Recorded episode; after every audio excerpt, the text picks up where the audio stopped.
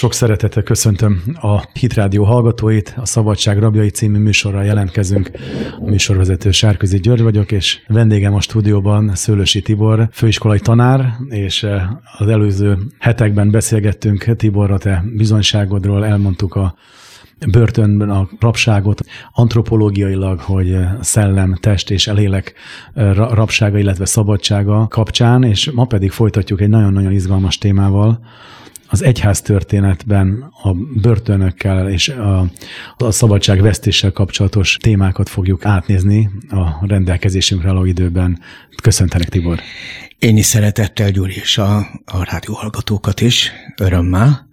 Valóban így van, hogy nagyon érdekes paradoxon merül fel ezzel a kérdéssel kapcsolatban, hogy a, a szabadság az az ember ben hogyan érvényesül, milyen területeken. Hát ugye így a szemmel látható külső megvilágításból bizony van olyan is, hogy, hogy az ember teste az rab, de a szelleme és a lelke az viszont szabad, és fordítva is. Azt hiszem, hogy egy kis idézetet itt most beolvasnék egy olyan személytől, aki köreinkben is többször már jelen volt, Jün testvérről van szó, Liu Chen Yingről, aki e, négy különböző alkalommal is e, börtönbüntetést szenvedett a hite miatt, és a drasztikus módon próbálták őt eltántorítani, elszakítani a hittől, de mint láthattuk sikertelenül, ő a következőt mondja erről az érdekes paradox. Bocsáss meg, hogy amíg elkezdenéd, hogy a kedves hallgatók azon hallgatóink számára, akik jön testvérről nem hallottak, csak, csak kettő szót mondj kérlek, hogy... Igen, tehát ő a, a kínai ébredésnek az egyik nagyon ismert vezetője. Kínai ébredésről elég annyi, hogy a, a világ történelemben eddig a legnagyobb tömegeket megmozgató evangéliumi ébredésről van szó, ami, amiben már hát 15-20 évvel ezelőtt 50 és 100 millió közé helyezték a Jézus Krisztus tanítványként, tehát nem egyszerűen csak hívő, ő benne hívő, hanem teljesen elkötelezett tanítványi viszonyban történő követését választó személyeknek a számát, és tehát ő mondja a következőt. Mikor első ízben letartóztattak, börtönbe vetettek, ahol az őrök és a cellatársaim kegyetlenül bántalmaztak. Eleinte nem értettem, mi történik velem, összezavarodtam. Istenhez kiáltottam, mintha valami tévedés történt volna. Ó, Istenem, kiáltottam. Nem látod, hogy itt ülök a börtönben? Elfeledkeztél rólam? Az úr hamarosan megmutatta, ő semmiképp sem hagyott magamra, hanem az akkor történt letartóztatásom és bebörtönzésem összhangban áll, életemre vonatkozó akaratával és elhívásával. Igen, nagyon, hm. nagyon megérint, ahogy így a, a pozitív aspektust ki tudják emelni egy teljesen rossz, negatív helyzetből. A Biblia kijelenti, Isten az egész világot szereti, és Jézus azt parancsolta a követőinek, hogy az egész világra vigyék el az örömhírt. A kínai börtönök is a világhoz tartoznak, ahol sok ezer kétségbe esett ember várja, hogy Jézust megismerhesse. Így hát az úr elküldött hozzájuk, hogy igazságáról és kegyelméről tanúskodhassam. Amikor ezt világosan felismertem, már egész másképp láttam a helyzetet, és a magatartásom teljesen megváltozott. Többé nem nehezteltem a körülményeim miatt, hanem örömteli és hálás voltam. A lenyomottság és a zavar helyett megtelt a szívem az úr dicséretével. Rájöttem valamire. A börtön nem is annyira egy fizikai hely, mint inkább egyfajta elmeállapot. Megtanultam, hogy egy borzalmas fogdában láncra verve, szennyel és erőszakkal körülvéve is teljesen szabad lehetek a szellememben. Viszont azt is láttam, milyen sok ember vergődik kötelékek és kínok között az úgynevezett szabad világban. Milliók szívét verik bilincsbe a bűnök és a szenvedélyek, és noha minden nap munkába mennek, és normális embereknek tűnnek, belül mégis foglyok. Bármit tesznek, és bármerre járnak, megkötözött és reménytelen állapotban maradnak. Még a különféle gyülekezetbe járó emberek között is nagyon sokan rabok, akiknek Jézus igazságára van szükségük, hogy megszabaduljanak. Mikor mindezt megmutatta nekem az Úr, szilárdan eltökéltem, hogy mindig dicsérni fogom Jézust a körülményeimtől, a helyzetemtől függetlenül. rá is zendítettem, ahogy csak a torkomon kifért. Az őrök sokszor azt hitték, rám tört az elmebaj. Pedig az igazság csak az, hogy szabad voltam, tényleg szabad. Úgyhogy é, hát ezzel a é, bizonsággal vegyük, vettük fel a fonalat, így most a, az elmúlt alkalommal arról beszélgettünk, hogy a börtön hogyan jelenik meg, illetve a fogság hogyan jelenik meg a, a bibliai kijelentésben, és nagyon izgalmas téma az is, hogy a, a börtönben, illetve a, a, az egyház történelmében hogyan jelenik meg a, a, a börtön, Egyrészt az miatt, hogy hát ugye a keresztény üldözések során, ahogyan ez felvetődik ez a kérdés, illetve a szolgálat vonatkozásában, a börtönszolgálatok vonatkozásában. Hát a kezdet kezdetéről azt lehet mondani, hogy a Konstantini fordulat előtt, tehát ugye Nagy Konstantin császár volt a negyedik század elején, aki fölvette a hitet, a tanúsága szerint keresztényé vált, véget vetett az a keresztény üldöztetésnek, és szabadságot hirdetett ilyen módon a, a, a keresztények számára, illetve preferálta is a kereszténységet ilyen módon, tehát személyesen. Az ezt megelőző időszakban viszont több hullában, hullámban nagyon kegyetlen üldöztetések zajlottak, főleg Nero, Decius, Valerianus és Dioklecianus alatt börtönöztek be és végeztek ki nagy számban keresztényeket. A, az 5. század első felében Ágoston arról prédikált, hogy a bűnüldözésnek a bűnöző erkölcsi és szellemi rehabilitációját kell szolgálnia, hogy a társadalom javára és ideális esetben Isten szolgálj, szolgálva éljen, és ezt Ágoston a püspöki szerepkör részének tekintette.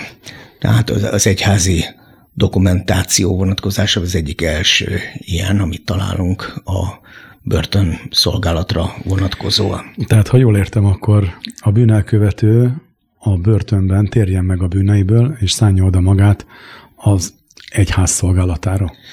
Tehát Így ez itt egy püspöki Így rendeletként. Van. Ezt, ezt ő tehát a püspöki szerepkör uh-huh. részének tekintett, Értem. és ebben határozta meg uh-huh. a börtönlátogatásoknak a, a célját. Attól egyébként függetlenül, hogy attól a pillanattól fogva, hogy ha Jézus Krisztus beköltözik egy fogvatartottnak a szívébe, onnantól fogva már Jézust látogatja meg, ugye az, aki meglátogatja őt, és Szolajfák hegyi proféciájában Jézus ugye külön kitért erre az aspektusra, hogy ő ezt nézi, hogy meglátogatják-e őt a, a börtönben, avagy sem. Hát egy picit tovább lépünk, Angliában második Henrik kezdett börtönöket építeni 1166-tól, 1188-ban épült fel a hírhet Newgate, ami évszázadokon keresztül funkcionált, 1902-ben zárták csak be, és e, például a, a Quaker vagy metodista börtönmisszióknak egyik fontos színhelye volt ez a hely, tehát több mint 700 éven keresztül üzemelt. Az első olyan dokumentum nyugati társadalomban, amely szerint bírósági tárgyalás nélkül nem lehetett börtönbe zárni valakit, a Magna Carta volt 1215-ben. Egyébként hosszú ideig olyan büntetési alternatívák domináltak, mint a halálbüntetés. Most az angliai viszonyokról beszélek. Halálbüntetés, pénzbüntetés, nyilvános megszégyenítés, különböző testi fenyítékek, Például különféle cselekményeknek megfelelő betűjelzést kellett viselni a házasságtörőknek.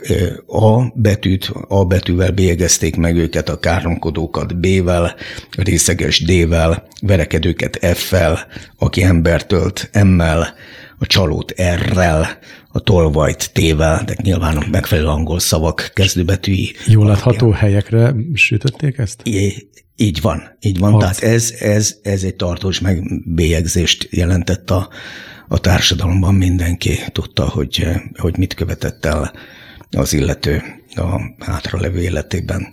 Ez, ez mindenki számára egyértelmű volt. Amerikában 1635-ben nyílt meg az egyik első börtön Bostonban, és megjelentek azután ugyanebben a, az évszázadban a célzott direkt börtönszolgálatok is már. Ennek az úttörői a kvékerek voltak. Ez egy rendkívül érdekes, színes, ilyen őspünkösdinek nevezhető társaság voltak, és ők voltak azok, akik legkorábban már szomragalmazták, hogy a halálbüntetést börtönre váltsák, de magának a börtönszolgálatnak is útörői voltak, ami azt illeti egyébként jócskán tapasztalhatták maguk is a börtön létnyomorúságát, mert az alapítójuk George Fox is legalább 8 vagy 10 alkalommal szenvedett börtönbüntetést, vallási intolerancia szenvedő alanyaként. Bocsánat, hagyd szúrjak közben egy kérdést. A kvékereket mi motiválhatta ugyan a halálbüntetésnek a, úgy, akár eltörlésében is a, a Noénak adott parancsolatokat átlépve, vagy esetleg fenntartva a lehetőséget, a, amíg, amíg él, addig a megtérésére. Tehát, hogy mi volt a garanciájuk rá, hogy valaki meg fog, meg fog térni, hogyha nem ítélték, tehát a, nem ölik meg. Úgy gondolom, hogy egyrészt az a szemlélet az élhetett bennük, ami, amiről szó esett most az előbb Ágoston kapcsán, hogy az evangélium lehetőséget ad. Tulajdonképpen ahogy a zsidó levél fogalmaz, az első szövetségbeli bűnök bocsánatára halt meg Jézus Krisztus. Ez azt jelenti, hogy minden olyan bűnért, amelyet Jézus Krisztus halála előtt el lehetett követni, minden olyan bűnért ő engesztelő áldozatot mutatott be. És e, ilyen esetekben a kvékereknél, akik e, egyébként e, tehát eh, nagyon irgalmas szívű, és eh, legkülönbözőbb eh, társadalmi mozgalmakban pozitív módon résztvevő, például az abolíciós mozgalomban, tehát a rabszolgatartás eltörlésének is harcosai voltak, békés eszközökkel tették ezt példamutatással, és, és ebbe illeszkedik be. Úgy hiszem, ez a kérdéshez való Jó. viszonyulásuk is. És amikor a monarchiát helyreállították Angliában, ez 1660-as évek legelején történt, amikor második Károly elfoglalta a trónt Angliában. Ugye első Károlyt a, a puritának egy bő tíz évvel korábban megölték, és hát bosszú hadjáratot indított el az új uralkodó, és ennek a része lehetett az is, hogy hogy csak az 1661-es évben 8000-re becsülik a bebörtönzött kvékerek számát. Na most, tehát ez azt, azt jelentette, hogy ez a kérdés ez számokra nem elmélet volt, hanem nagyon is a bőrükön érezték, hogy mit jelent börtönben lenni, és mit jelenthet az evangéliumnak a, a jó híre a, a börtönben.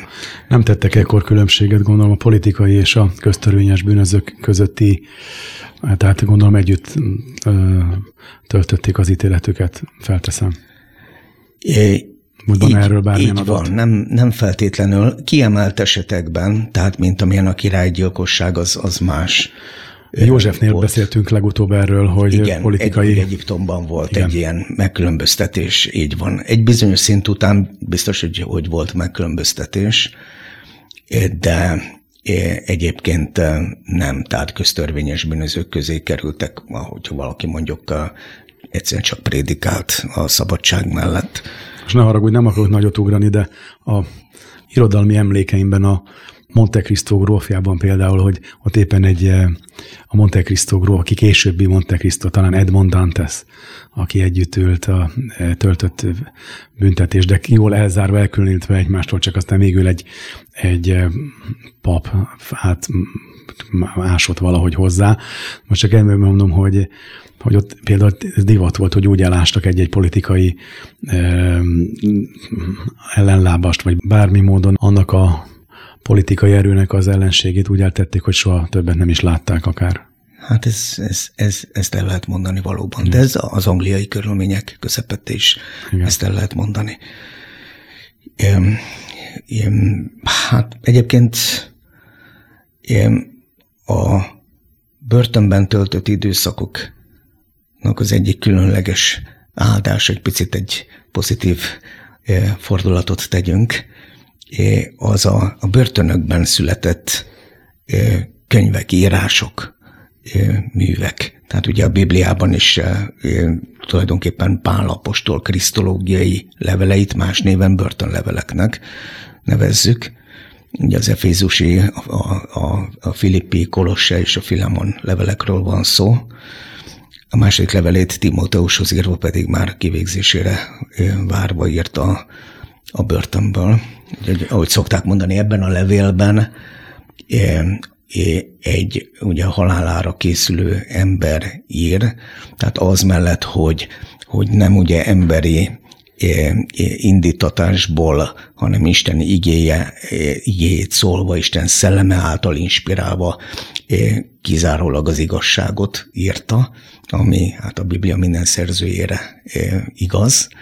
Ez mellett még duplán is őszinte azt mondják, hogy halála előtt az ember nem hazudik, biztosan Úgyhogy ez különlegesé teszi ezt a levelet. Azután ott van ugye Luther, tulajdonképpen az új szövetség fordítását 1521-ben szintén őrizet alatt készítette el, noha ugye ez esetben a biztonsága érdekében rabolták el és rejtették el Wartburg várában. És azután ott van a Biblia után hosszú-hosszú évszázadokon keresztül a második helyet elfoglaló zarándok útja már a kiadási példányszám tekintetében második helyet eh, foglalja el a, a Biblia után John Bunyan eh, híres klasszikusa, ő is egy angliai börtönben írta. Az egyik kedvencem megtérésemkor pont ezt a könyvet kaptam ajándékba valakitől, és hát Igen. A mai napig az egyik kedvenc olvasmányom. Igen, ő, ő, őről is ezt lehet mondani. Ebben a szigorú évben az előbb már említettem, 1661-ben börtönözték be őt is a ige hirdetés miatt, a második Károly alatt zajló üldözések idején. És volt egy klasszikus mondata, hogy ha holnap kiengedik, ő holnap ugyanúgy az evangéliumot fogja hirdetni. Így van. És igazából ezek a tapasztalatok azok, amik, amik adnak egy olyan tehát erős kisugárzást egy, egy személynél, hogy eh, szavak nélkül is beszél az élete, bizonságot tesz a, az élete. Ha megtagadta volna az evangéliumot, azonnal szabadon engedik. Igen. És ezért mondta ezt, hogy ha holnap kiengedne, ugyanúgy fogom hirdetni. Igen. Nagyon igen. érdekes és, volt. És ez, ez, ez nem egyedülálló példa. Igen. Ilyen, sokan mások is így voltak vele. Úgyhogy négy gyermeket nevelt a felesége, és hát azért igen csak nélkülöztek, de megegyeztek a feleségével ebben, hogy nyilván volt látásuk a, a mennyei királyságról, hogy igen. a felé haladnak bárhogyan is. Igen, igen, igen. Remek, remek. Hát valóban, a kvékerek is, amiket hátrahagytak, ahogy nyilatkoztak a börtönből, az, az ember tényleg kalapot emel az egyikük írja ki, hogy a hátamon csattogó korbágy zaja szúnyog döngésként hat a fülembe. Hát körülbelül kellemetlenségek szintjén a szúnyog döngés eh, mellé helyezte a, ezt a súlyos testi fenyítéket. Nagyon érdekes, hogy hálát tudtak adni, szinte, hogy Jónás jut eszembe a cegy gyomrába, bár mondjuk az mégse egy börtön, hanem egy soha szerintem még rajta kívül senki nem tapasztalta meg, bár egyszer hallottam róla, hogy kifogtak egy bálnavadászok egy cetet, akinek volt egy élő ember a gyomrába, de ezt most nem tudom pontosan, hogy, hogy hol, honnan hallottam, de az, ott is, is háláért tudott kiáltani, hálával tudott Istenhez kiáltani, és hát kiköpte őt a, a hal. Tibor, nagyon érdekes, amiket eddig mondtál az egyház történeti és a börtön kapcsolatáról. Most egy, egy szünetre elmegyünk, amíg egy dalt meghallgatunk. Kedves hallgatóinkat kérem, hogy maradjanak velünk. Szőlősi Tibor, a Szentpál Akadémiának tanára, aki a vendégünk, és folytatjuk a beszélgetést egy dal után. Köszöntöm a kedves hallgatókat, folytatjuk a műsorunkat, a Szabadság rabjait, Szőlősi Tibor a vendégünk, és kérlek Tibor, folytasd, hogy ott tartottunk, hogy John Bunyan a hitér, illetve az evangélium hirdetésért szenvedett rabságot. Így van, illetve amit te említettél, Gyuri, hogy, hogy hálát adott ilyen körülmények között, és ahogy sokan mások. Pontosan megint csak Jön testvérnél olvastam arról, ő beszélt arról, hogy valójában tehát egy olyan kereszténynek, aki ilyen helyzetbe kerül, nincs is más lehetősége, mert a egyéb lehetősége a megkeseredés lenne, ez viszont meg fogja oltani a, a, a Szent Szellemet, megszomorítja, és az Úrral való közösségi rohására megy, Úgyhogy nincs más pálya ilyen helyzetben, mint hogy az ember pozitív személyiség maradjon, és átengedje magát az adott körülmények között annak, hogy Isten használja ott és eh, hát eh, erre nagyon, nagyon megindító történetek eh, vannak. Igen, napjainkban én is tapasztalom egyébként gyakorlati módon egy-egy testvéremet, akiket látogatok országszerte börtönökben, és szinte arról számolnak be, hogy természetfeletti hát nyilván eleve ismen, Isten, mivel természet feletti vele való kapcsolat is az, de hogy olyan szinten élik meg az Úrral való együttlétet nap mint nap ebben a sanyarú helyzetben, hogy szinte, hogy tényleg kiemeli őket, és olyan vigasztalást kapnak, és a jövőre való inspirációt, hogy az elképesztő, amiről így beszámolnak. Dicsőség Istennek. Halleluja. Így van. Akiket még ki szeretnék emelni, a, a kvékerek mellett a metodisták voltak. A metodisták jelentették az egyház helyreállításának a fő ö, csapás irányát a 18. században. John Wesley nevű személy állt az élén, George Whitfield, illetve John Wesley öccse Charles is komoly szerepet játszott, és természetesen sokan mások. Ők szintén a börtönszolgálatnak nagyon erőteljes képviselői voltak. Szinte azt lehet mondani, hogy központi jelentőségű lett a metodisták körében a börtönszolgálat. Maga John Wesley havi rendszerességgel prédikált, hetente többször is meglátogatta őket. Volt, hogy esetenként több börtönben heti négy napon is, minden nemű bokros egyéb irányú teendője mellett, tehát amik, ők, amik, amik őt ennek a mozgalomnak az apostolává tették. É, é, azt hirdette, hogy a könyörletességi tevékenységek irányába a híd, hidat a börtönszolgálat képviseli az egyházban.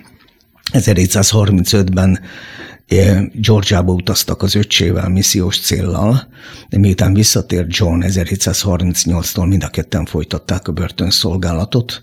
John prédikált, Charles dicséreteket énekelt az elítéltek kell együtt dicsérte az urat, külön himnuszt is írt a számukra, elkísérték őket az utolsó útjukra, és egész életében folytatta John és Charles is ezt a szolgálatot Írországra is kiterjesztve tanított, prédikált, vigasztalt, börtönökben közvetítette Jézus Krisztus szeretetét az elítéltek felé. 1759-ben francia fogvatartottak felé is szolgált, nem csak igével, hanem karitatív tevékenységgel, ruhaosztással, egyebekkel.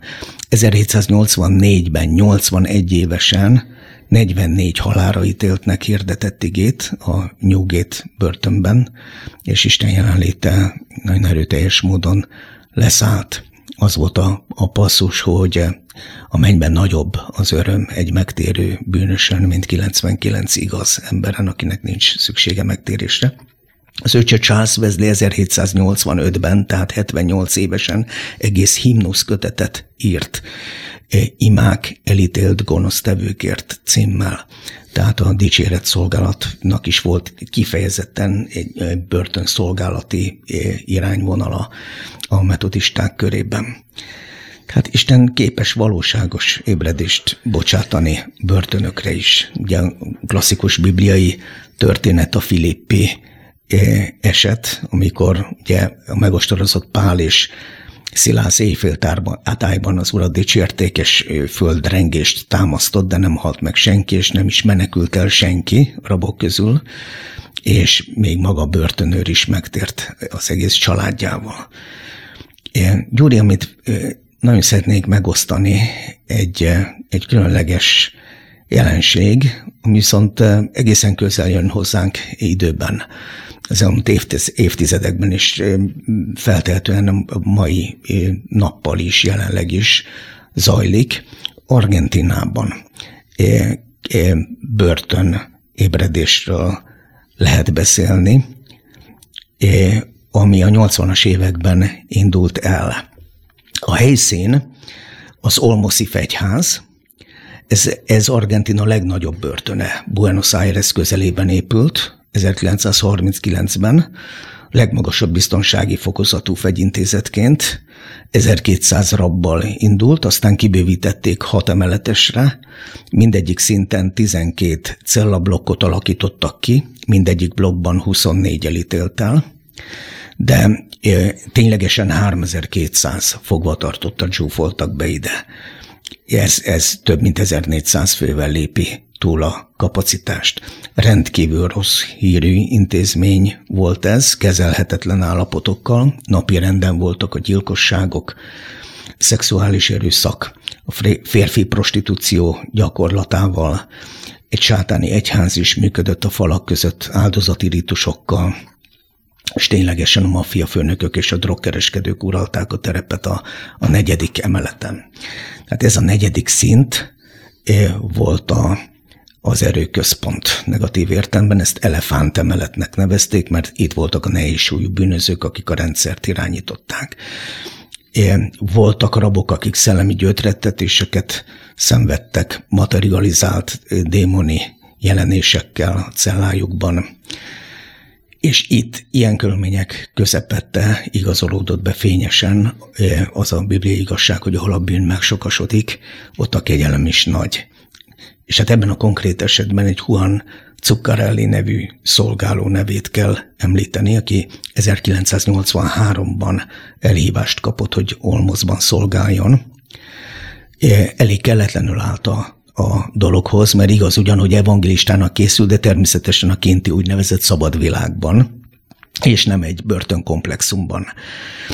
E, ráadásul ugyanebben az évben zendülés tört ki a börtönben, e, ennek során több gyilkosság is történt, és ezért Huannak hát nem kis megkönnyebbülésére nem engedték be őt prédikálni. Igen, nem csak, hogy a belső késztetés ezzel nem múlt el, hanem tovább erősödött és eh, hát első alkalommal egy évvel később léphetett be a fegyintézet területére. Nagyon erős szellemi támadást tapasztalt, olyan erőset, hogy a mellékhelységben kellett imádkozni és Istenhez kiáltani, hogy folytathassa az útját. És Isten még tovább fokozta a drámát, amikor értésére adta, hogy nem is külső szolgálatot fog végezni a börtönben, hanem az az akarata, hogy ott folyamodjon állásért, és legyen alkalmazott és egy csoda történt, egy héttel később megkapta a, az állást. Lelki, börtön lelkészi állás? Én nem börtön lelkészi állás volt, tehát egy olyan hivatal volt ez, ahol ő nem prédikálhatott hivatalosan, viszont belülről koordinálhatta a munkát, és pont együtt, együtt láttuk, Gyuri, hogy milyen fejetlen állapotok uralkodnak, például egyszerűen olyan alapvető emberi jog biztosításában, hogy Isten tiszteletre elengedjék a, a foglyokat, és nyilván egy, egy, egy belső szolgálat az ezt olajozottabban tudja segíteni. Gondolom, hogy ez lehetett az egyik, de majd mindjárt sok minden még ki fog derülni. Én meg majd ide is beszerítnék ehhez a részhez szúrni egy, egy megemlékezést. Jó, igen. Hm. Tehát megkapta ezt az állást. Tehát ugye hivatalnokként nem prédikálhatott, viszont bevitt a gyülekezetéből egy Louis Tessi nevű evangélistát, aki külső munkatársként igét hirdetett, ő pedig belülről fogta össze a munkát. Volt egy üzenképtelen rádiós rendszer, és engedélyt kaptak a megjavítására és működtetésére, ami azt jelentette, hogy mivel a cellákban a hangdobozokat nem, lehet, nem lehetett kikapcsolni, minden elítélet kénytelen volt hallgatni az evangéliumot. Ezután nagyon intenzív szellemi harc kezdődött, Ez a Louis Tessi nevű evangélista rendszeresen betegen ment ki a börtönből, úgyhogy az egyházuk elkezdte őket támogatni imával és bőjtel. A következő lépés a közvetlen face-to-face evangelizációknak a megszervezése volt. Először tíz protestáns hátterű elítélt jött el, úgyhogy zenészeket és színmű előadókat is bevittek, akiket már háromszázan is látni, hallani akartak, és az ige hirdetés után százan kijöttek, hogy befogadják Jézust. Ekkor leszállt Isten ereje, a rabok leestek a földre, sőt az őrök közül is többen, és ez az esemény hozta meg az áttörést. Tehát amit itt eh, hangsúlyozni szeretnék, hogy a pünkösdi ébredés hozta meg azt a, az erőbeli eh, kapacitást, ami szárnyakat adott a, a börtönszolgálatnak minden korábbi rendkívül áldozatos és, eh, és, és nagylelkű szolgálathoz képest. Tehát az, az erőről nem lehet lemondani. A Szent Szellem ajándékai megnyilvánulásával. Így így van pontosan.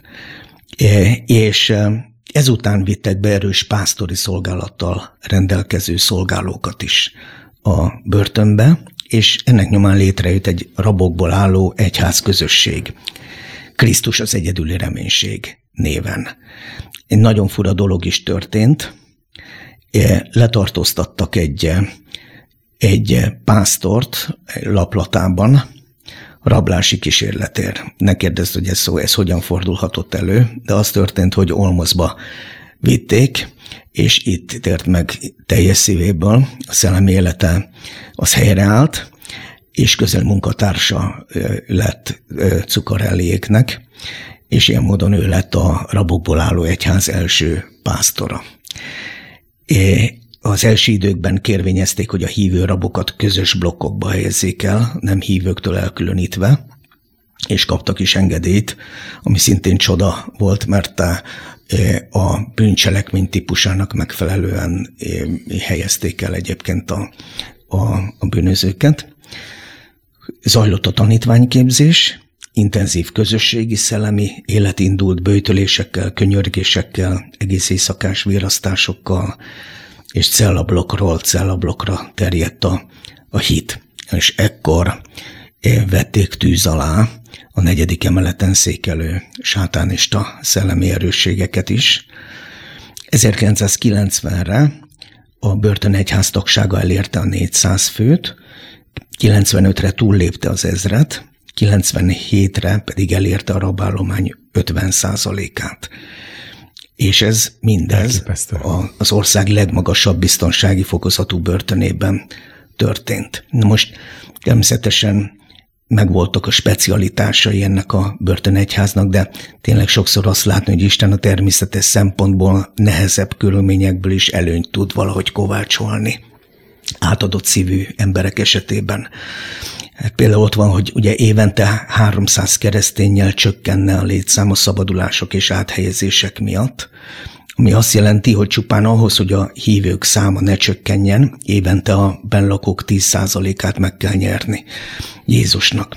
Másfél viszont éppen ezért, mivel nem lehet tudni, hogy a hívőket mikor szakítják ki az anyagyülekezetükből, a szabad társadalomhoz működő közösségekhez képest a börtöngyülekezetben sokkal nagyobb hangsúlyt kell tenni a tanítványképzésre, mikor is a szolgálatok célja az, hogy a hívők minél előbb alkalmassá váljanak Jézus Krisztusnak a Szent Szellem vezetésében történő követésére, hiszen egyik napról a másikra megtörténhet, hogy egy teljesen új kapcsolatrendszerben kell megállni a helyüket és mivel az a, mi a szolgálatok erősebb kötést alakítanak ki az emberekben Jézus Krisztus felé, mint a helyi hívő csoport felé, így tágabb nézőpontból azt lehet mondani, hogy a keresztény rabok áthelyezése is az evangélium terjedését és Isten országának a, az érdekeit szolgálhatja.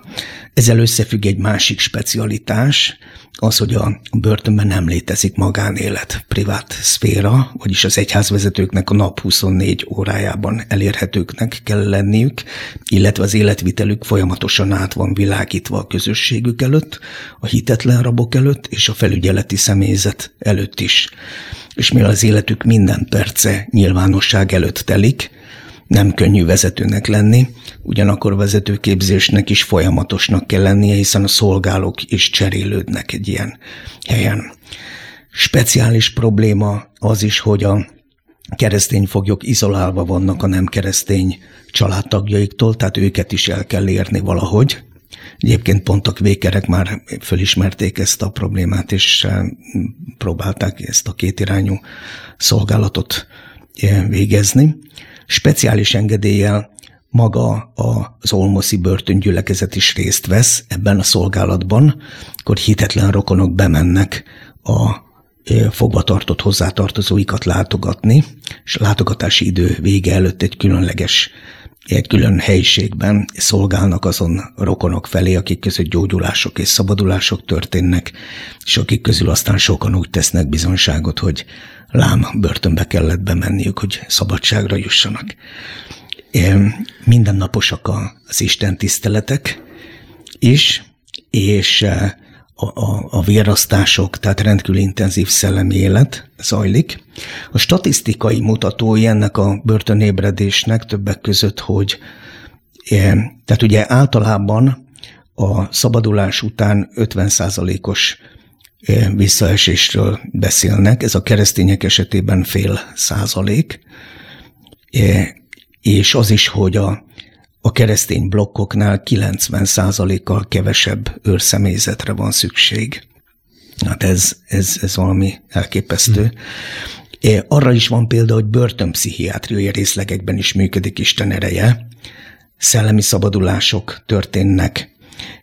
Az történt, hogy egy, egy skizofrén embert adminisztrációs hiba következtében átszállítottak a börtönpszichiátriáról, ahol teljesen nagyon gyógyszerezett, leszedált állapotban vannak ezek a szelmebeteg fogvatartottak. Átszállították adminisztrációs hiba következtében az Olmoszi fegyházba, és itt egyszerűen a társai rákényszerítették, olyan kiállhatatlan volt, hogy hogy megjelenjen egy Isten tiszteleten. Ott rá szakadt Isten ereje, hosszú ideig ott volt a földön, és mikor felállt, teljesen összezavarodva kérdezte, hogy hol van, illetve miért van börtönben. Tehát a több mint 30 bűncselekmény közül egyetlen egyre sem emlékezett. És ez is egy példa arra, hogy egy eh, negatív körülmény, tehát ugye az elmállapotából fakadót Isten hogyan fordít pozitívra, hogy ő aztán az újjászületéstől tényleg teljesen tiszta lappal indulhatott az elmeműködés eh, terén.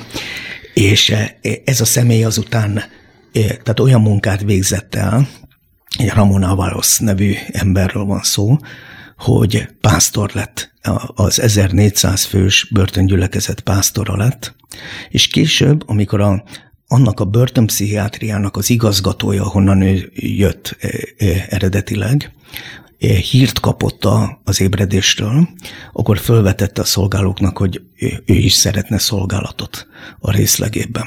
És akkor elkezdték keresni az urat, és a Szent Szellem ezt a szemét mutatta, ezt a volt skizofrén pásztort, aki elfogadta ezt az elhívást, visszakerült oda, honnan jött, az elmebetegek közé, elkezdett szolgálni feléjük, először fürdette őket, gondot viselt róluk, jó volt hozzájuk, és utána pedig elkezdte hirdetni az igét is, és így jött létre egy, egy 40 fős, nyilván tehát itt alap, ugye a szabadulás, gyógyulás, tehát az erőajándékoknak a működése. Így jött létre egy több 40 fős közösség, amit végig pásztorolt, amíg haza nem bocsátották a családjához. És arról lehet tudni valamit, nagyon-nagyon izgatott vagyok, ahogy hallgatom, mert a legtöbb ö, témához hozzá tudtam volna szólni, bár országos szintű börtönszolgálatot vezetünk, és látjuk, hogy hogyan ö, hirdettetik Isten igazsága, és hogyan térnek meg, hogyan ö, avatkozik be az Úr, és hát nyilván a, a kedves hallgatóink, akik már egy ideje, ha követik az adásainkat, azok tapasztalták, hogy akik itt a vendégeink, és nagyon sokszor beszélünk arról, hogy hogyan érintett őket meg az úr, ők is beszámoltak arról, hogy mennyi minden történt velük, és milyen csodálatos szabadulásokat élhettek át. A kérdésem az, hogy nagyon rövid időnk van szinte, hogy búcsúzkodnom kéne már, de még csak annyi, hogy országos szinten, országos börtön szinten Argentinában, ez milyen hatással volt? A börtönközi szolgálatra is hangsúlyt tesznek, tehát ez terjed börtönről börtönre. Hát részemről úgy hiszem, hogy Jézus Krisztus programbeszédét egyetlen egyházi szolgálat sem tölti be annyira szó szerint, és olyan mértékben, mint éppen a börtönszolgálat. Úgyhogy Izsájást szeretném idézni zárszóként. Zárszó alatt az igét értem, mert Isten szava minden zárat megnyit. Az Úristen szelleme van én rajtam azért, mert fölkent engem az Úr, hogy a szegényeknek örömöt mondjak, elküldött, hogy bekössem a megtört szívűeket, hogy hirdessek a foglyoknak szabadulást, és a megkötözötteknek megoldást. Amen. Ígértem, hogy még becsatolok oda egy mondatot, mert eh, éppen két héttel ezelőtt tapasztaltuk meg. Eh, kedves hallgatóknak mondom, Tiborral együtt eh, ben voltunk egy fegyintézetben, és hát nem olyan egyszerűen állt fel a szolgálat, és végén betuszkoltak minket egy eh, számomra eddig teljesen ismeretlen egy cellába, aminek eh, nem a megszokott istentiszteleti helyre vittek, és csodálkoztunk, hogy oda bezártak minket egy csomó elítéltel, akik számunkra természetesen kedves testvérek, és akkor ugye az, az, elkezdtünk énekelni, dicsértük az urat, de mondom úgy, hogy ez, ez, ez egy egész, nem egy elkülönített hely, hanem benne az egész börtönnek szinte a, a, a közepébe voltunk benne, és ott elkezdtük hangosan dicsérni az urat, bekapcsoltak a testvérek is, és hát megtapasztaltuk, hogy leszállt a Szentlélek, és egy remek, remek, nem is tudom hány órát töltöttünk, hogy még az őrök is elfejtettek. Ugye elértünk jönni, hogy, hogy egyszerűen Isten szelleme leszáll, és ahol őt segítségű hívják, ő ott szabadít, ő ott jelen van, és hát az argentin ébredés különösen felbuzdított engem, sose gondoltam, hogy hiába való a, a munkánk, a szolgálatunk, de amikor ilyet hallok, hogy nem annyira a, az 1400 fő döbbentett meg, hanem inkább Istennek ez a beavatkozása, ahol egyszerre fogja meg a parancsnokok szívét, az intézeti lelkészek szívét, különösen embereket állít oda, akiknek ott van a helyük, és ebből Igen. emberek szabadulnak, és utána látjuk őket a gyülekezetbe eh, dicsérni az Istent, látjuk, hogy megházasodnak, munkájuk van, eh, Igen. szolgálják Igen. az Istent, és már ők is börtönben, nem egy ilyen vendégünk szokott itt eh, ebbe a stúdióba helyet foglalni, akik nemrég még börtönben sínlődtek, és hát az, a, a, szabadság rabjaivá váltak, mert a, a, a testük után a szellemük, elsősorban a szellemük szabadult meg, a, amíg a fizikai szabadság, testük még rabságban volt, és hogy ebből bomlott ki a, az életükre a teljes szabadság. Úgyhogy ezt kívánom minden börtönben ülőnek, nagyon, nagyon együtt érzünk velük, és, és folytatjuk ezt a munkát. Tibor, nagyon szépen köszönöm, hogy megosztottad velünk ezeket a nem is mondom, hogy szemezgetések, mert ez itt tényleg átfogta, nyilván sokkal hosszabban is tudtál volna erről beszélni, vagy részletesebben, de egyelőre ennyi állt a rendelkezésünkre. Köszönöm, hogy elfogadtad a meghívást. Én szerintem ezt majd még folytatnunk kéne a jövőben, mert tartogat még egy Számomra volt öröm. érdekességet. Köszönöm a kedves hallgatók figyelmét, vendégemmel Szőlősi Tibor volt főiskolai tanár, és sok jót kívánunk a hallgatóknak, viszont halásra.